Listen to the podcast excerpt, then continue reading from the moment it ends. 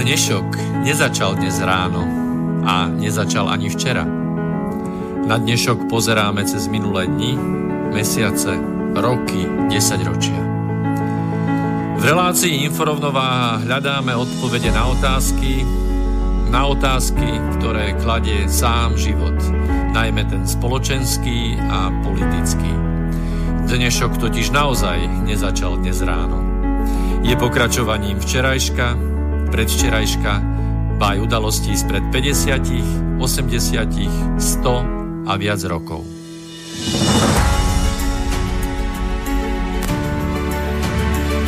Rovnováhu potrebujeme vždy, všetci a všade. Je preto veľmi podstatné, či sa k nej blížime, alebo sa od nej vzdialujeme. Všetko totiž súvisí so všetkým. Počúvate reláciu Inforovnováha.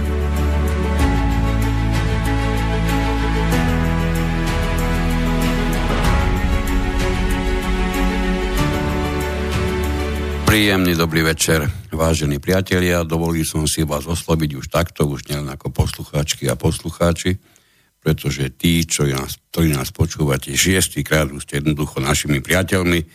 Kolega pri mne sediaci sa to usmieva, takže s tým plne súhlasí. Fajn, máme radosť, dobre sme to naštartovali.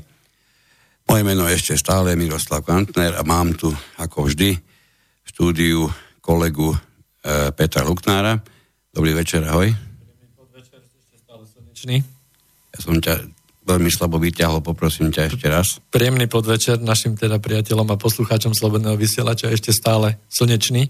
Tak my sme si dnes dovolili okupovať túto štúdio v Bratislave, keďže sme si už vymysleli opäť raz, už šiestýkrát za sebou mimoriadne lahúčkú tému. Tentokrát sme ju nazvali slušná okupácia, ale na konci s otáznikom a pokúsime sa dnes rozobrať, čo všetko s týmto fantastickým stavom, slovom, situáciou súvisí, aké sú vôbec formy, keby ste videli, aký máme scenár, tak by ste museli uznať aj vy a okamžite, že to vyzerá tak, že tu budeme asi tak 2-3 dní. Takže niečo z toho budeme musieť chtiať, či nechtiac, žiaľ Bohu, aj vynechať. No, e, budeme hovoriť o rôznych formách okupácie. Pokúsime sa hovoriť niečo o okupácii informačnej, niečo o okupácii mediálnej, niečo o okupácii vo vzdelaní a školstve budeme sa baviť a budeme sa chcieť baviť o okupácii vedy a výskumu. V neposlednom rade chceme venovať pozornosť ideologickej okupácii.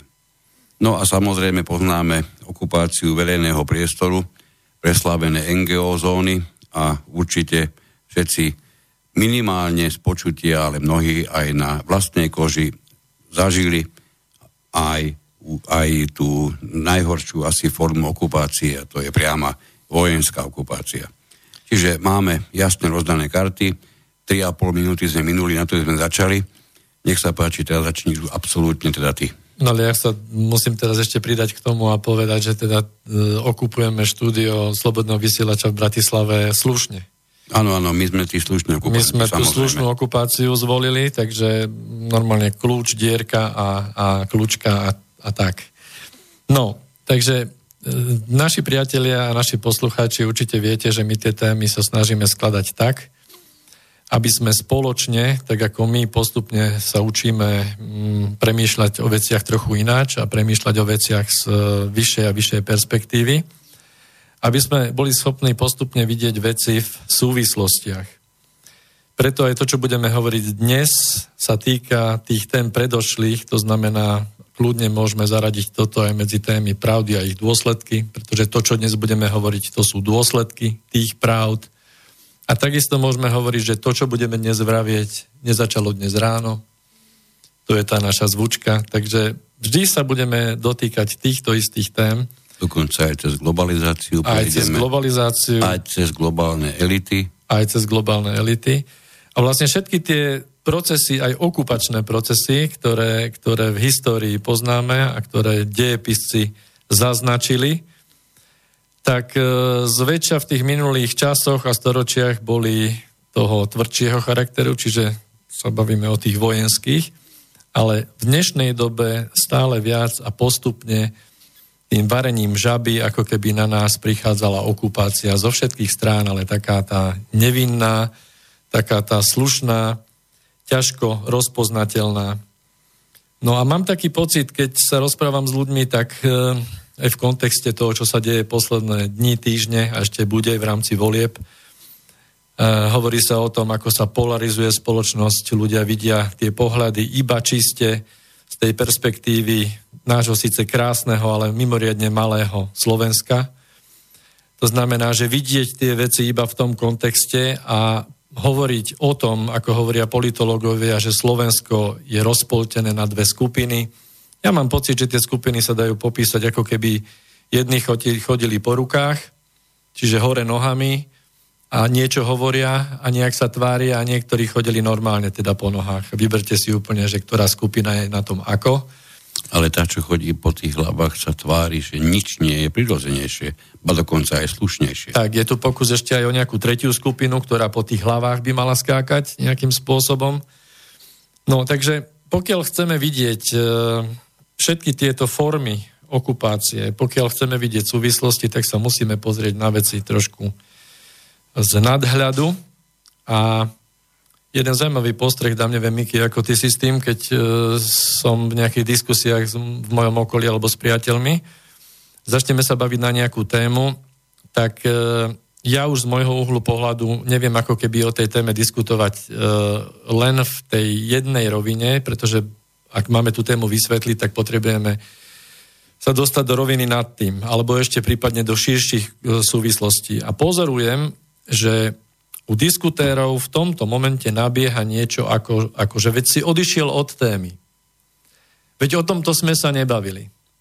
Veď sa teda bavíme treba o, o slovenských prezidentských voľbách tu na tom malom Slovensku a veď tu je len nejaký kandidát a nejaký protikandidát a, a tu my si to nejak navolíme a s ničím to v podstate nesúvisí. A ako náhle, ešte prepač, chceme ísť do toho, že no dobre, ale to, akí sú tu kandidáti a ako to tu prebieha, Hej. Tak musíme sa na to pozrieť z trošku širších súvislostí. Aspoň nejakej V4 alebo európskeho priestoru, ale čím širšie ideme, ideme, tým viac toho vidíme.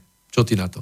No je to presne o tom, že keď niekto volí len ten hlavnoprúdový uhol pohľadu, ktorý sa veľmi rýchlo dá definovať ako na ten uhol, ktorý je nám dverami, oknami, všetkými otvormi strkaný, vnúcovaný ako jediný správny, dokonca jediný odôvodnený, pritom ho nikdy v živote ešte nikto neodôvodnil. Rozhodne nie tak, aby som ja na to pristal, že to je pravda. Takže to, je, to sú tí zástancovia týchto, týchto hlavnoprúdových informácií, ktorí majú už aj tak bohatý život aj bez toho, že im dávaš takéto kruté otázky v diskusiách a viem si ich predstaviť. Čiže oni majú mimoriadne bohatý, zmysluplný, pracovný, vyťažený život a základnou značkou alebo základnou známkou takéhoto spôsobu života, ktorý chceme či nechceme, žijeme takmer už všetci, je to, že my nemáme čas na nič. A tým, že nemáme čas na nič, hľadáme skratky. Už hľadáme skratky na všetko. Dokonca prezidentské voľby sme si dovolili zúžiť na, na pre ňu alebo pre neho.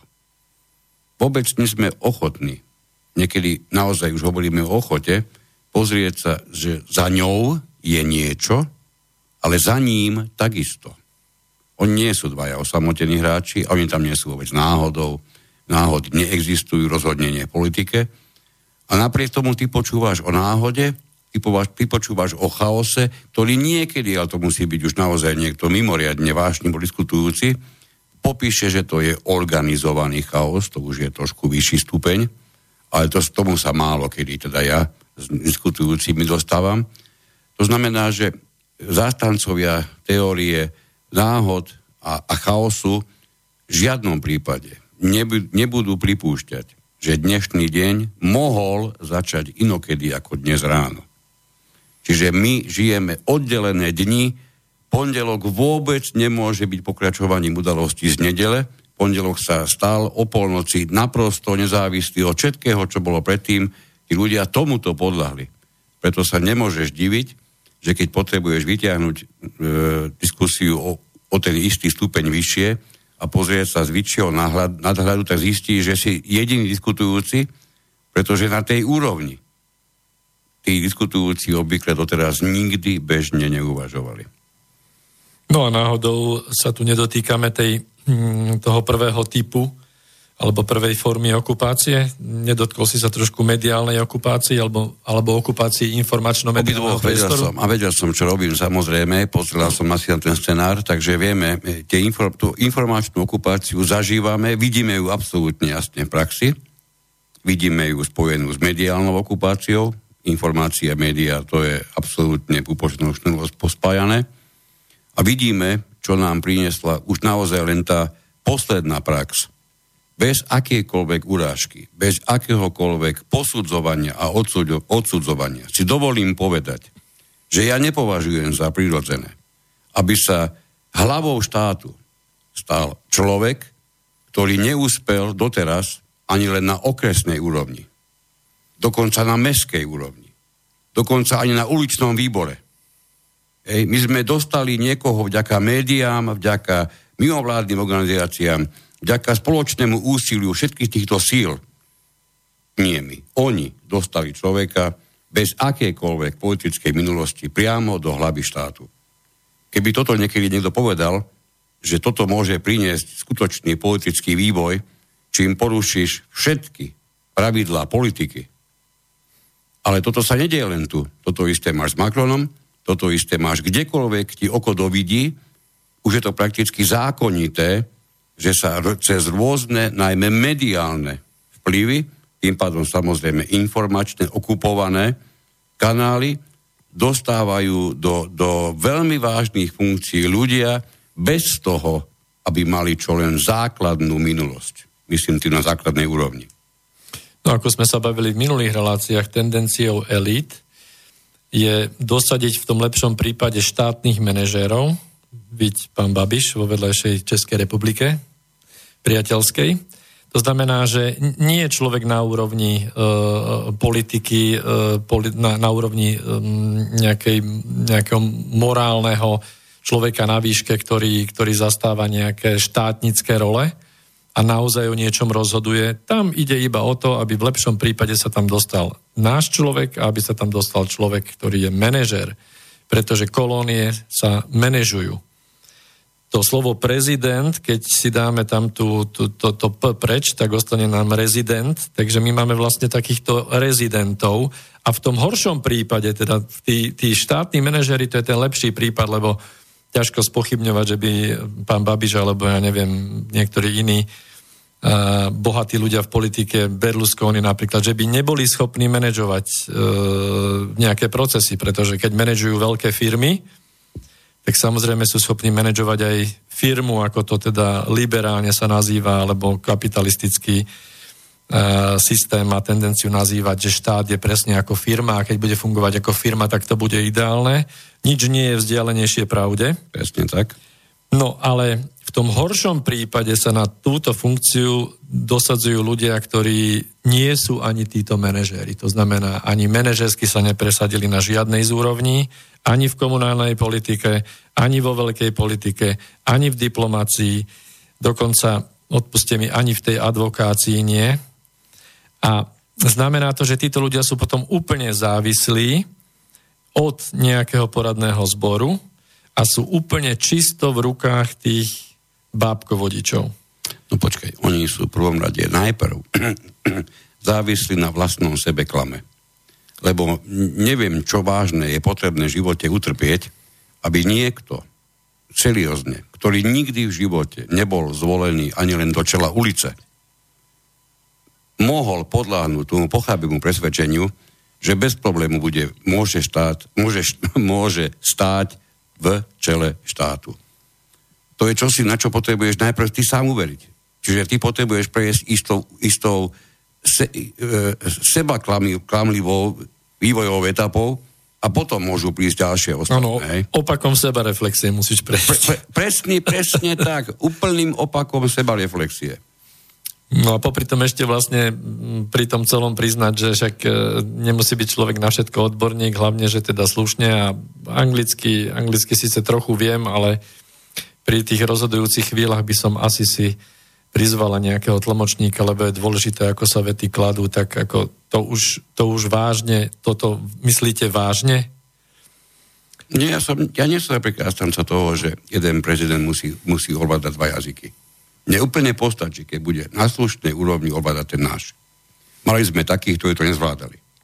Čiže pokiaľ bude ten, ktorý tam bude sedieť, možno, že vývojom nešťastnej okolnosti, ale žiaľ Bohu, bude tam sedieť a bude používať našu ľubozvučnú slovenčinu a bude ju používať v priateľnom tvare, bez toho, aby sa menili medzi sebou nádory a názory a podobne nezmysly, Chorvátsko a, a, a Srbsko. Čiže takom prípade mne vôbec nebude vadiť, že to je jediný jazyk, ktorý ovláda. Je to pre mňa vždy krajšie počúvať ako nášho prezidenta. Niekto musí tlmočiť do pre niekoho ľubozvučnej angličtiny a je to pre mňa krajšie ako v prípade, keď sa náš slovenský pre, pre, prezident snaží hovoriť anglicky a ja mám pocit, že mu popchali nejaké krumple do úst a to je celý rozdiel medzi slovenčinou a angličtinou. Áno, na druhej strane e, treba asi, asi súhlasiť e, s pánom Šeščovičom, ktorý povedal, že tie najdôležitejšie veci sa vyrokovávajú v kuloároch a na káve a podobne, kde, kde je ťažko byť s nejakým tlmočníkom. Takže, takže tuto nie, nie celkom súhlasím, ale v zásade nie je to žiadny, žiadny vážny problém. No ale ešte by som chcel upozorniť na to, že možno z toho, čo teraz uh, počúvate, vyplýva, že to, čo tá mediálna okupácia rozpútala, nejaký ten pokus o, o zoradenie dvoch skupín, ktorých treba oddeliť e, absolútne nepriedišnou stenou, dva tábory, samozrejme dobrý a zlý, a slušný a neslušný, a, a demokratický a nedemokratický.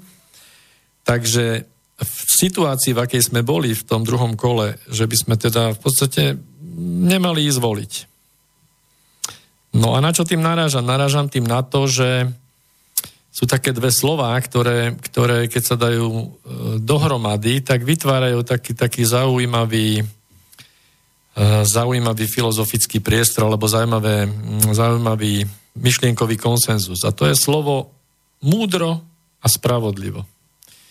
Mieky, čo ty na to? Mm, tieto dva mimoriadne dôležité aspekty sa málo kedy stretávajú spolu. Žiaľ. Čiže veľakrát sa ti stane, že niečo je mimoriadne múdre, ale žiaľ musí to byť zároveň nespravodlivé, pretože to nedokáže byť aj múdre, aj spravodlivé. Vždy, keď počujem pojem spravodlivé, hneď som, hneď som pri právnych problémoch a veľakrát počúvam taký ten štandardný ponos, že to vôbec nie je v tom, tom e, zákone spravodlivé ľudia si nechcú alebo nevedia uvedomiť, že zákon nemôže byť spravodlivý či nespravodlivý. Zákon sú len pravidlá hry. Písané pravidlá hry. Kto ich, kto ich píše? Kým dirigovaný? Kto ich schvaluje? A kým dirigovaný? A konec koncov, aké sú tie pravidlá hry? To už je iná parketa. Ale pozerať na niečo, čo je spravodlivé a myslieť si, že je to možné nájsť v zákonoch, je je hlboké nepochopenie tohoto slova. Spravodlivosť nie je a nikdy nebola v zákonoch.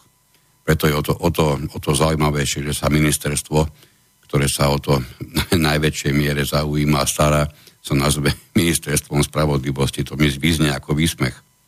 A zároveň ani mnoho zákonov sa nezdá byť múdrych. Ja poznám mimoriadne málo dobrých zákonov, múdry ani jeden.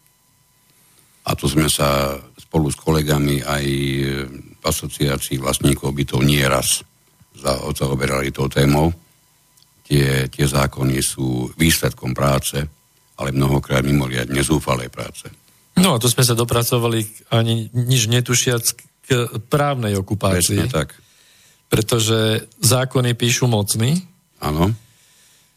Hovorí sa v modrých knihách, že elity dosadzujú zákony a elity presadzujú zákony. Samozrejme, že zákony v demokratickej spoločnosti fungujú e, pre demokratické menšiny.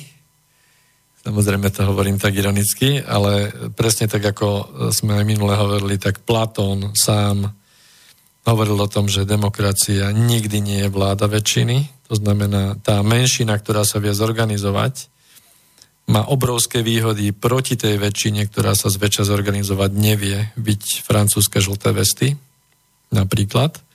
Ale keď sa vrátime ešte späť, tak sme v nejakom procese. Teraz sme boli v procese voľby hlavy štátu. Za chvíľu budeme v procese voľby do Európarlamentu. Nie tak ďaleko máme vlastne začiatok nejakého procesu voľby do Národného parlamentu.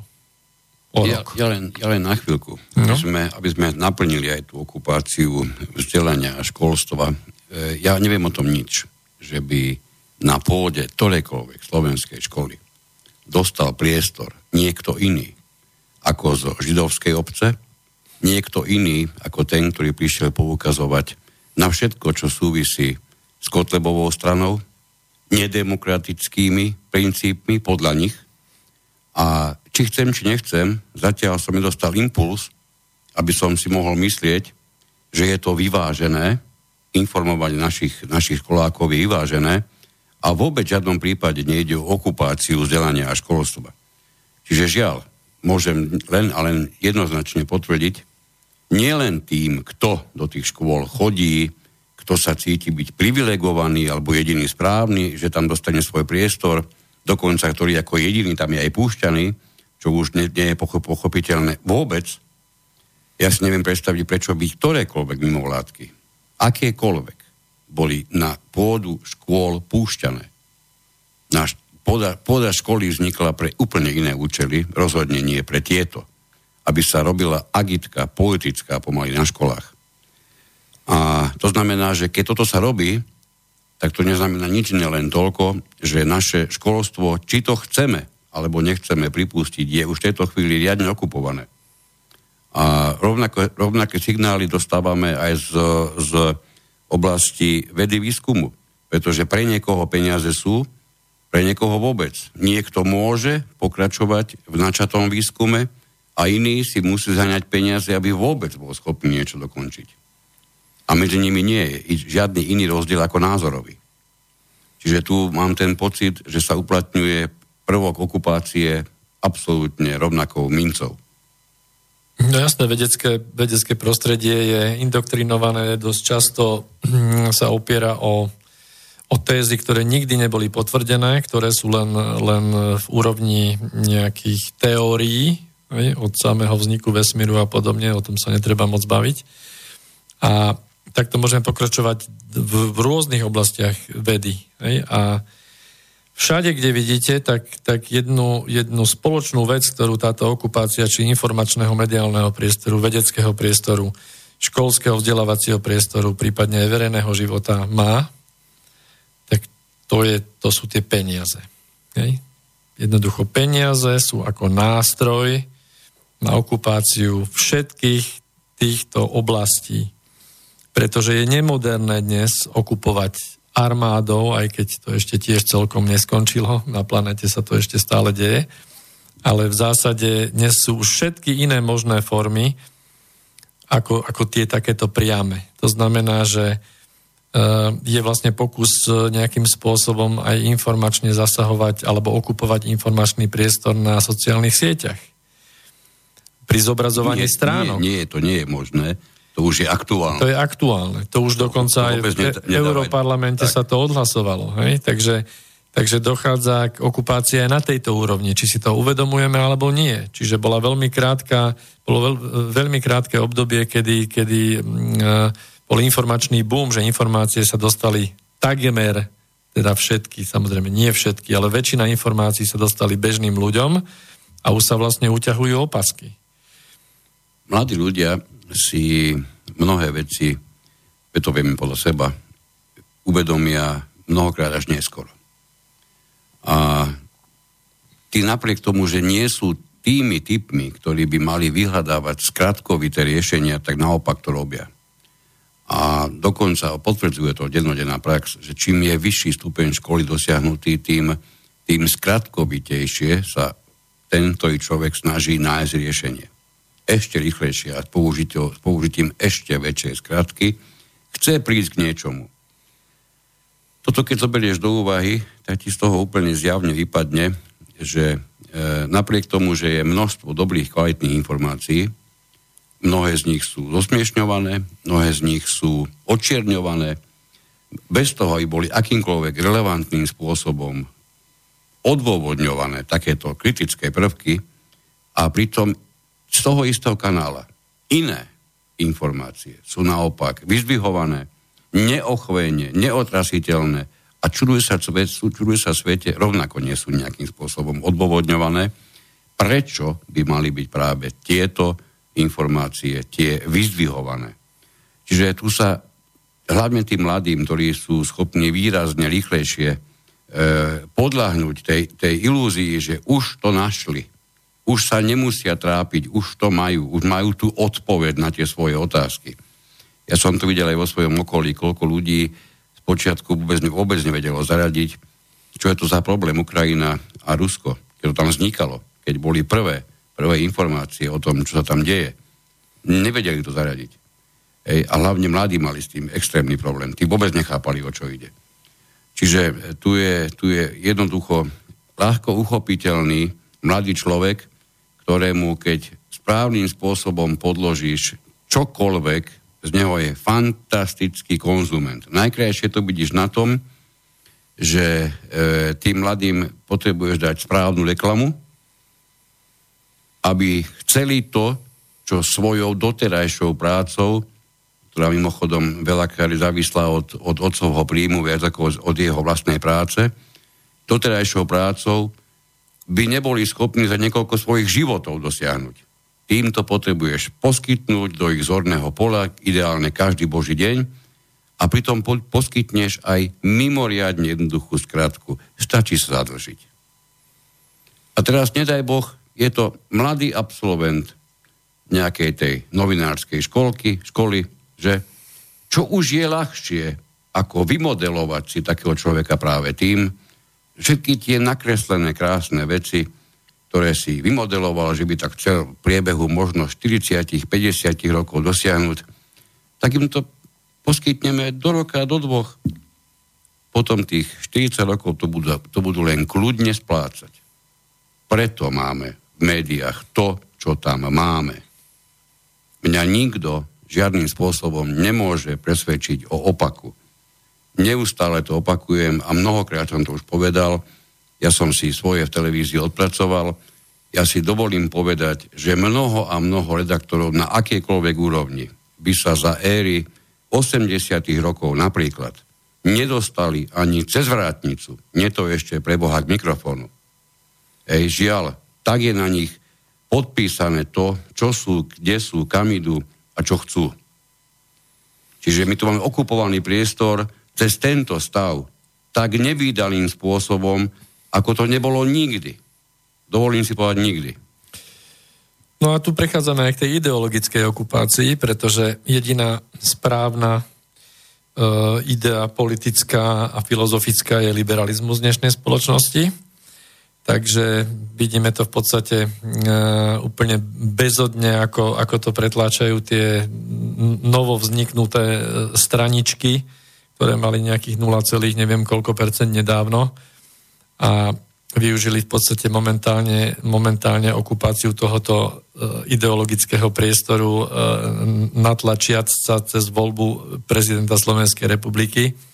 Nemôžem nespomenúť, že pokiaľ už aj um, ideová televízia Markíza uh, a, a jej moderátori okomentujú vystúpenie pána Štefunka a pána Beblavého v Tržnici po prejave pani novozvolenej prezidentky Čaputovej, kde si prihrali akoby svoju polievočku úplne, úplne neskutočným spôsobom si okupovali mediálny, daný mediálny priestor, kde už aj vlastne pani Puškarová to patrične teda opoznámkovala, že teda robia politickú agitku, čo je teda značne neobvyklé, je to, je to absolútna podpasovka. Proste títo ľudia sú schopní tento priestor zneužiť a okupovať kedykoľvek sa len dá.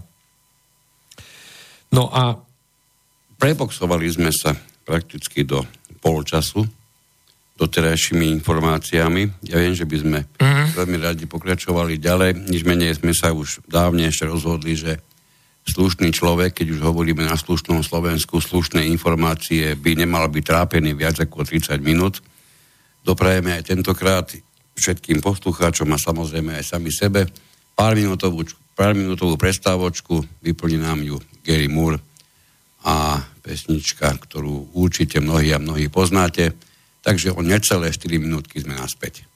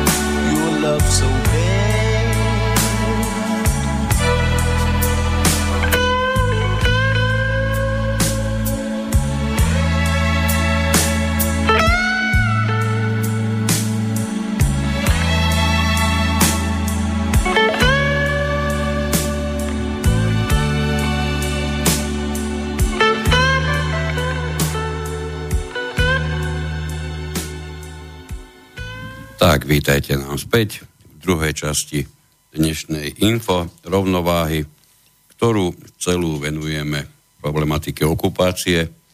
Dali sme názov Slušná okupácia s otáznikom a chceme sa venovať práve všetkému, čo s okupáciou súvisí. Dostali sme tu jednu otázočku už od poslucháča, príjeme k nej určite, medzi tým ja som ešte chcel učiť, aby sme dostali aspoň pár slovami na svetlo Božie okupáciu verejného priestoru, pretože k okupácii územia tej vojenskej sa prepracujeme napríklad aj cez tú otázku pod pána posluchača. Tak, tak. Čiže tá okupácia verejného života a verejného priestoru to je niečo, čo je v podstate fenoménom posledných u nás 10-15 rokov. Uh, išlo to tak veľmi nebadane, uh, nepozorovanie, väčšina ľudí ohľadom neziskového sektora tzv. alebo mimovládnych organizácií mala predstavu, že teda pán Boh zaplať, veď e, keď sa takto organizujú a koľko do, dobra nám chcú e, všemožne pomáhať vo všetkých oblastiach a teraz chcem naozaj rozdeliť tieto organizácie na tie dve skupiny, na tie, ktoré sú naozaj prospešné. Zväčša sú to tie, ktoré nedostávajú žiadne dotácie. Vďaka za vašu prácu, ale my sa teraz bavíme o okupácii hlavne tými organizáciami neziskovými, ktoré sa priamo vrtajú v politike, v ideológii a vlastne obsadzujú alebo okupujú náš verejný život, náš verejný priestor, aj z peniaze nás ako daňových poplatníkov, čo je absolútny vrchol a samozrejme vo veľkej miere z e, peňazí štátov, tretích, tretích strán alebo rôznych vplyvných osobností, a hovorí sa im filantropy e, v úvodzovkách. No a... Mne to, mne to prichádza mnohokrát, vieš, ako, ako keby v pomerne slušnej rodine niekto, sused, snahe tú rodinu rozvrátiť a tým zabezpečiť pre seba niečo, čo chce, možno, že výsledok toho by mala byť tá žena, že by skončila nakoniec u neho. Čiže on by platil ich sopliaka, nejakého 15-ročného, aby tam do toho ich života rodinného priniesol čo najviac nepokojov, aby, aby spôsobil práve to, že tí dvaja rodičia sa do seba budú neustále púšťať názorových, názorových nezhodách, ktoré by mali vyvrcholiť práve tak, že od seba, od seba jednoducho odídu. E, je to takto. Toto sa deje. Akurát samozrejme ďaleko, ďaleko je to farbitejšie, ale ten, ten príklad si myslím, že je pomerne zaujímavý. Tak a e, viac menej v rámci toho verejného života toto sa e, tak honosne nazvalo, že, že vytvorili sme občianskú spoločnosť. No, teda, ja neviem, že kto je teda tá občianská spoločnosť, neviem, ako ste vy na tom, že či teda sa cítite súčasťou tej občianskej spoločnosti, lebo ja neviem. Mne sa zdá, že súčasťou tej občianskej spoločnosti sú tí na tých výplatných páskach tých mimovládnych organizácií. No ale keď si pozriete, ako, akým spôsobom uh, fungujú v, uh, vlastne na celom svete, tak e, je nesporné dnes a, a vidie to vlastne každým, každým dňom v rámci všetkých správ hlavných médií, kde sú okupované všetky relácie zástupcami týchto neziskových organizácií, nemáte absolútne jediný komentár nejakého nezávislého komentátora, nezávislý komentátor ani neexistuje. Hej? Jednoducho to sú všetko ľudia, ktorí sú ako občianská spoločnosť dopredu naškolení, dopredu vybratí a dopredu zaplatení. A jednoducho títo ľudia poskytujú informácie len toho typu, aby im ďalej zabezpečili toto ich pohodlné fungovanie v rámci, e, v rámci navratých hypoték. No a e, je viditeľné každý deň, akým spôsobom jednak vyhrocujú situáciu spoločnosti, čiže dovolím si povedať, že polarizujú spoločnosť. A keby oni len zisťovali nejaké korupčné správanie alebo niečo podobné, to by ešte bolo v poriadku. Ale oni v zásade si uvedomte, že zasahujú priamo do činnosti inštitúcií štátu, čiže ovplyvňujú uh, hlavných hlavných predstaviteľov štátu v čítane predsedu Národnej rady, prezidenta, samozrejme poslancov, ovplyvňujú konanie vlády, vyvolávaním rôznych informačných tokov, e, dokážu vlastne e, rozvíriť situáciu raz, keď je potreba e, jednoducho z um, by som to povedal. Zneprehľadniť situáciu alebo robiť nejakú dymovú clonu, inokedy zase rozbehnúť nejaký veľký prípad. A v každom podobne. prípade upozorňovať orientovať pozornosť na niečo, to je dané, mimoriadne vážnym spôsobom vstupovať prakticky už, môžem povedať, do dennodenného života, čo si myslím, že najmä, keďže ide o niekoho, kto je zaplatený z cudzích peňazí, nemôže byť nikým normálnym považované za správne, ani prirodzené, ani želateľné. Napriek tomu sa to deje a počúvaš už na dennodennej báze, že málo čo je tak užitočné, ako je toto. Kto to vyslovuje? Zásadne len tí, ktorí majú svoj profit z takých činností, pretože nikto iný nemá najmenší dôvod také niečo vysloviť. My sa nebavíme samozrejme o všetkých mimovládkach na Slovensku, my sa bavíme o tých, ktoré sa podielajú na politickom živote, vstupujú do ňoho vážne a priamo ho ovplyvňujú. Dokonca sme sa dostali už tak ďaleko, že máš názory politikov, politikov priamo, ktorí sa obávajú niečo vysloviť, pretože by si zlízli kritiku zo strany rôznych médií, ktorých, ktoré, z ktorých pero vedie nejaká tá mimovládka, prípadne nejaké to zoskupenie mimovládok. Takmer unizono ide vždy o tie mimovládky, ktoré či chceme, či nechceme, sú zaplatené zvonka. Je to niečo, čo sa neustále opakuje. Ale ja som mi zabudol už na úvod a teraz som to chcel napraviť po pesničke a opäť sme sa do toho nedostali. Ak by niekto k nám do štúdia chcel zavolať, nech sa vám páči 0951 153 919 je číslo do nášho štúdia v Bratislave. Ak sme niečo vynechali, tak by ste nám to kľudne mohli pripomenúť s tým, že môžete samozrejme využiť aj zelené tlačidlo na ľavej strane e, stránky Slobodného vysielača a poslať nám aj odtiaľ nejakú tú vašu informáciu. Jednu sme už dostali, alebo jednu otázočku. E, pýta, pýta sa nás poslucháč, ktorý sa ako Fero podpísal, čo si myslíme o amerických úvodzovkách pomoci slovenskej armáde tak neviem, či tento poslucháč má nejaké mm, sibilovské korene, či má nejakú inú, inú možnosť, ale naozaj sme o tom chceli samozrejme hovoriť, pretože vynechať ten teát, to teátro, čo, čo urobil pán Osusky v štúdiu verejnoprávnej televízie, ako sa ako rohoška mal vlastne snahu podložiť Slovensko Spojeným štátom, nie NATO, Spojeným štátom, tak niečo tak, také, také rohoškovité, ja som teda nepočul mimoriadne, mimoriadne dlho a dovolím si povedať, že tento pán nepovedal jednu jedinú vetu, z ktorou som bol čo len na 5% ochotný súhlasiť, dokonca ani s tým pozdravom. No, logicky sme sa dopracovali vlastne k, k okupácii vojenskej, kde možno, možno ste to, trošku boli prekvapení tými, keď sme začali uvažovať o tom, že čo okupácia všetko znamená, tak väčšine ľudí nabehne to, že okupácia samozrejme prídu vojska, obsadia nejak, nejakú republiku, nejaký štát, ale nie je to len tak, ako vidíte, čiže okupácia prebieha na širokých, širokých frontách. No a konkrétne tu, čo sa rysuje v rámci tej tej slovensko-americkej zmluvy podotýkam nie Slovensko a NATO, ale Slovensko a USA, čiže jedná sa o bilaterálnu zmluvu. Um, dá sa povedať, že, že to je absolútne škandálna záležitosť, pretože, pretože pokiaľ máme informácie a informácie sú dostupné z iných relácií, treba na slobodnom vysielači alebo na iných uh, médiách, nie hlavnoprúdových, tak e, pokiaľ ani, ani pri návšteve poslancov zahraničného, zahranično-politického výboru Národnej rady Slovenskej republiky na uh, území Ministerstva zahraničných vecí Slovenskej republiky s úradníkmi Ministerstva zahraničných vecí nie sú dosť schopní dostať do rúk nahliadnutiu nejaký teda šmírák tej zmluvy medzi USA a Slovenskou republikou v rámci muničných skladov, tak je to podľa mňa už záhranou.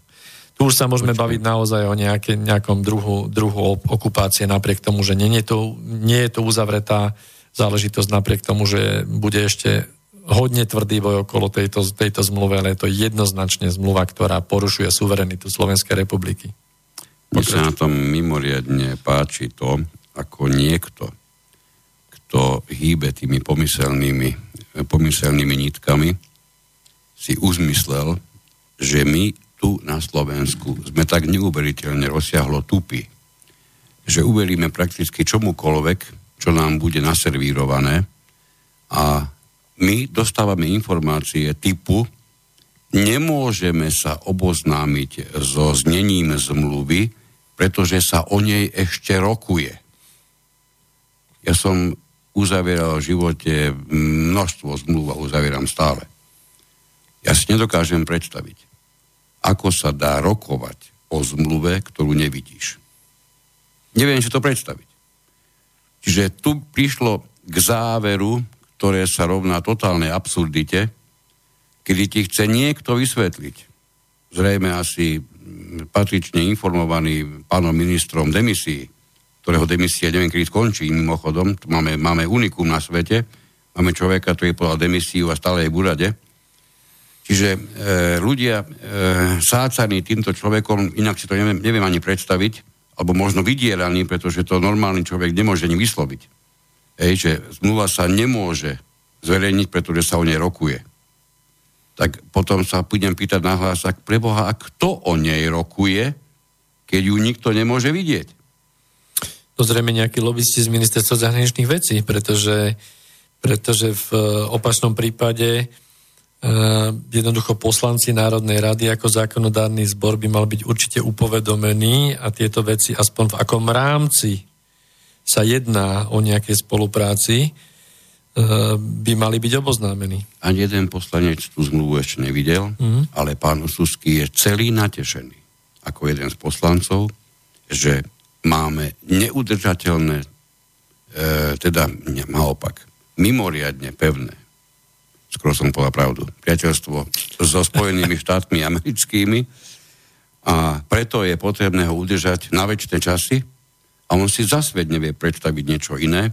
Kvôli svojim deťom a vnúkam, tuto, vnúkom túto vetu povedal snáď asi 5 krát, neviem, či na, asi preto, aby sme mu uverili, alebo nejaký iný bol dôvod. V každom prípade inú verziu ako ochranu Slovenska Spojenými štátmi tento človek si nevie ani len predstaviť. No a navyše nič nevidel, hej? Čiže absol, nič, absolútne nevidel. nevidel. Pre mňa, pre mňa je to súťaž o vrátenie občianského preukazu. To je, to je neuveriteľné. No, je to samozrejme na právnikov, ale tieto veci by sa mali posudzovať naozaj už pomaly na úrovni vlasti zrady, pretože, pretože je to absolútne začiarov. No, ale až tie jeho vyjadrenia proste prekonali všetky moje očakávania z e, bývalého socialistického alebo komunistického režimu, kde vyjadriť e, tak šťavnato a emočne s takým mm, úsmevom na tvári, teda tú vetu, že so Spojenými štátmi až do konca času alebo konca, konca vekov, tak ako to som takmer nerozchodil. Dobre, sa, je potrebné to zobrať tak, že e, väčšina z nás pokiaľ nesedíme v slobodnom médiu, ako je toto, vyslovujeme veci, ktoré nejakým spôsobom buď sme zaviazaní vyslovovať, alebo ich vyslovujeme zištne, pretože my sme jednoducho raz živé tvory, ktoré málo kedy robia niečo len tak, bezmyšlienkovite. My na všetkým rozmýšľame, niektoré dokonca ešte viac. Takže mne, pán Osusky, buď to sa vrátil vo svojom vývoji do pubertálnych alebo ešte skorších čias a nebadí mu to, ale mne to vadí, pretože to je jeden, jeden z našich reprezentantov, jeden, jeden, jeden z tých, ktorí nám darujú zákony. Potom sa asi preto sú také, aké sú, keď sú, keď sú aj takýmito ľuďmi odsúhlasované. A ja nemôžem vynechať jednu mm, osobnú skúsenosť s týmto pánom. Musím to povedať jednoducho, by mi, by mi jazyk opuchol. E, svojho času sme ešte s kolegami e, z asociácie vlastníkov bytov pomáhali e, obyvateľom starého mesta. S tým, že v starom meste bol problém e, s kúrením a jeho vysokou cenou a dialo sa tam asi toľko, toto bolo november 2015 rok, dialo sa tam asi to, že e, pán mimoriadne starostlivý starosta mestskej časti bez toho, aby sa nejako hĺbkovo zamyslel nad tým, čo robí, podpísal zmluvu na ďalších 10 rokov bez akékoľvek zmeny. To, tú nepríjemnú a nevýhodnú, aká bola dotedy, predlžilo ďalších 10 rokov.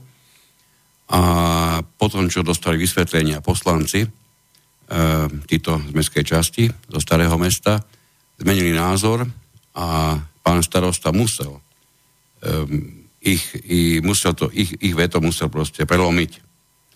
A dalo sa to robiť len tak, že zvolá mimoriadnu schôdzu, ktoré sa musí zúčastniť určitý počet poslancov a tí musia prakticky dokázať to, že e, bude alebo nebude tá zmluva priechodná.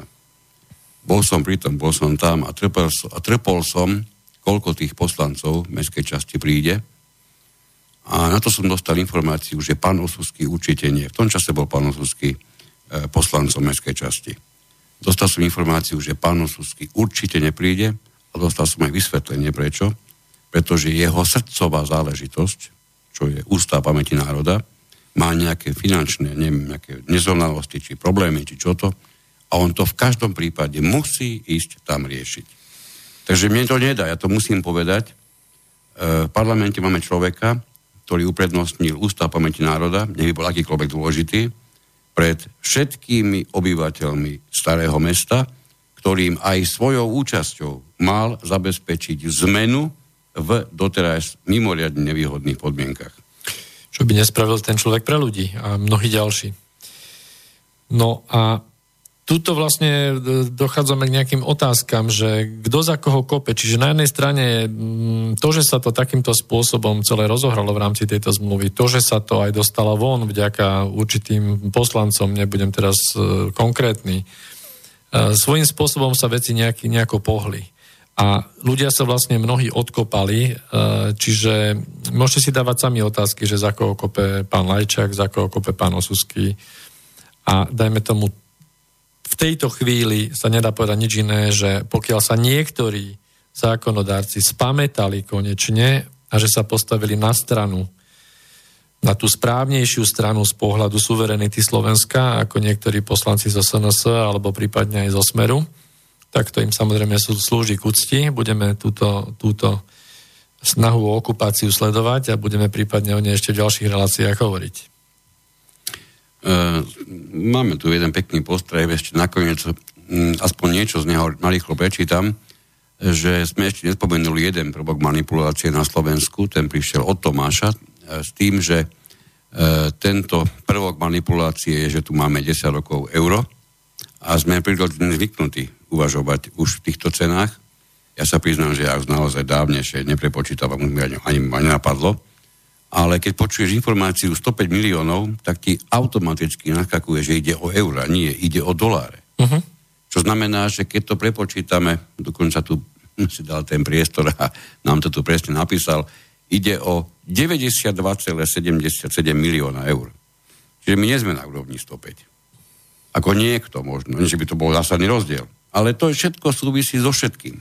Áno, samozrejme, my vieme, že amerikánska časť toho nie je venovaná na to, aby, aby sa postavilo kvalitnejšie časti nejakého letiska.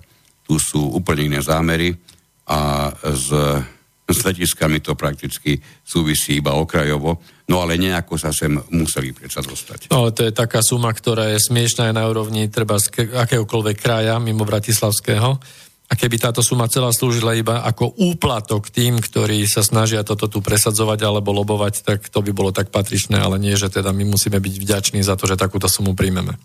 Čiže to, čo bude pre nás využiteľné, tým, to ešte Tomáš spomenul, by bolo niekde na úrovni okolo 23 miliónov eur. Ja si dovolím povedať, že táto republika, my v nej a my všetci máme výrazne vyššiu hodnotu ako 23 miliónov, aby niekto kvôli takejto smiešnej čas, čiastke vôbec inklinoval k myšlienke, že sem pustí akúkoľvek cudziu nohu akéhokoľvek, je mi jedno odkiaľ prichádzajúceho vojaka. V každom prípade, pokiaľ to nebude vojak slovenský, pre mňa to bude vojak cudzí a vojak cudzí na akomkoľvek území, ktoré nie je jeho krajinou, jeho republikou, je viac či menej vojak okupačný. Tak, tak. No a ja jednu osobnú skúsenosť z môjho života, na veľmi krátko. V roku 1979 ako študent gymnázia v druhom ročníku na Zemiakovej brigáde a 15 rokov hrajúc e, a sprevádzajúc môj život gitarou a spievaním. Som bol v rámci hlbokého socializmu v tých časoch ešte presvedčený mojim spolužiakom alebo mojimi spolužiakmi, že na veľkom zhromaždení, kde bolo asi 400 študentov a profesorský zbor mám zahrať pesničku od kríla v rámci, v rámci teda nejakého vzdoru.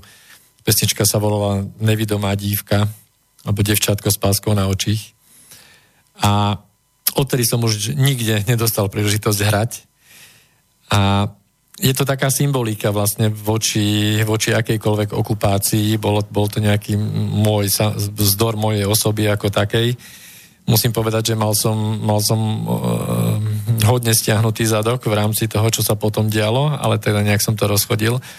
A o to smutnejšie je, že keď po tých rokoch s tými istými spolužiakmi, ktorí ma nahovorili spievať devčatko s páskou na očích, sa bavíme o dnešnej situácii, tak americkú okupáciu, ktorá sa nám tu nejako, nejako natláča, nevnímajú absolútne tým istým spôsobom, čiže opäť má niekto pásku na očiach. Týmto smutným skonštatovaním dnešnú reláciu ukončíme. Sme radi, ak ste nás počúvali a možno, že niektorí aj pozorne. Ešte radšej budeme samozrejme, keď si nás zapnete znovu o dva týždne pôjdeme na 7. diel rovnováhy alebo inforovnováhy. Na dnešný večer vám veľmi pekne ďakujeme za pozornosť a vidíme sa znovu o dva týždne. A rozhodujte nie len spravodlivo, ale aj múdro. Tak, príjemný večer. V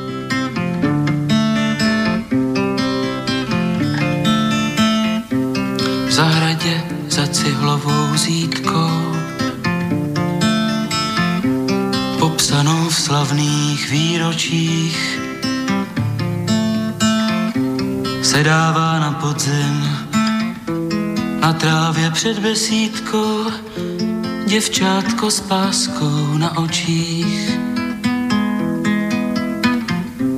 Pohádku o mluvícím táku nechá si přečíst z notesu pak pošle polibek, pochmíří na bodláku na vymyšlenou adresu. Prosím vás, nechte ji, ach nechte ji, tu nevidomou dívku. Prosím vás, nechte ji si hrát. Vždyť možná hraje si na slunce s nebesy, jež nikdy neuvidí, či bude hřát.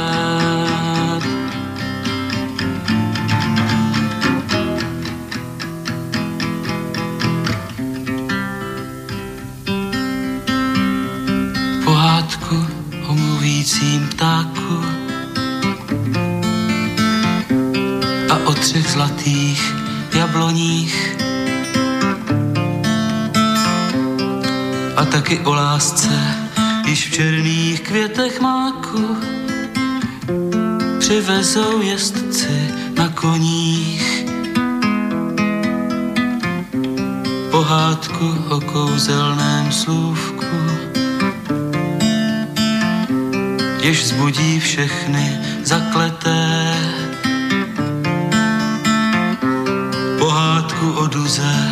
Jež spává na ostrovku, na kterém poklad najdete.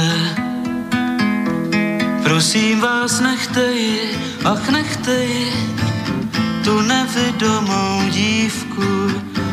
Prosím vás, nechte ji si hrát.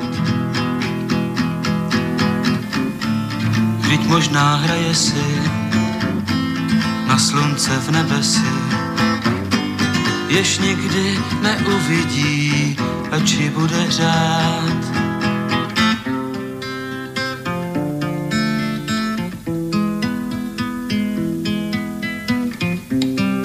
V zahradě za cihlovou zítkou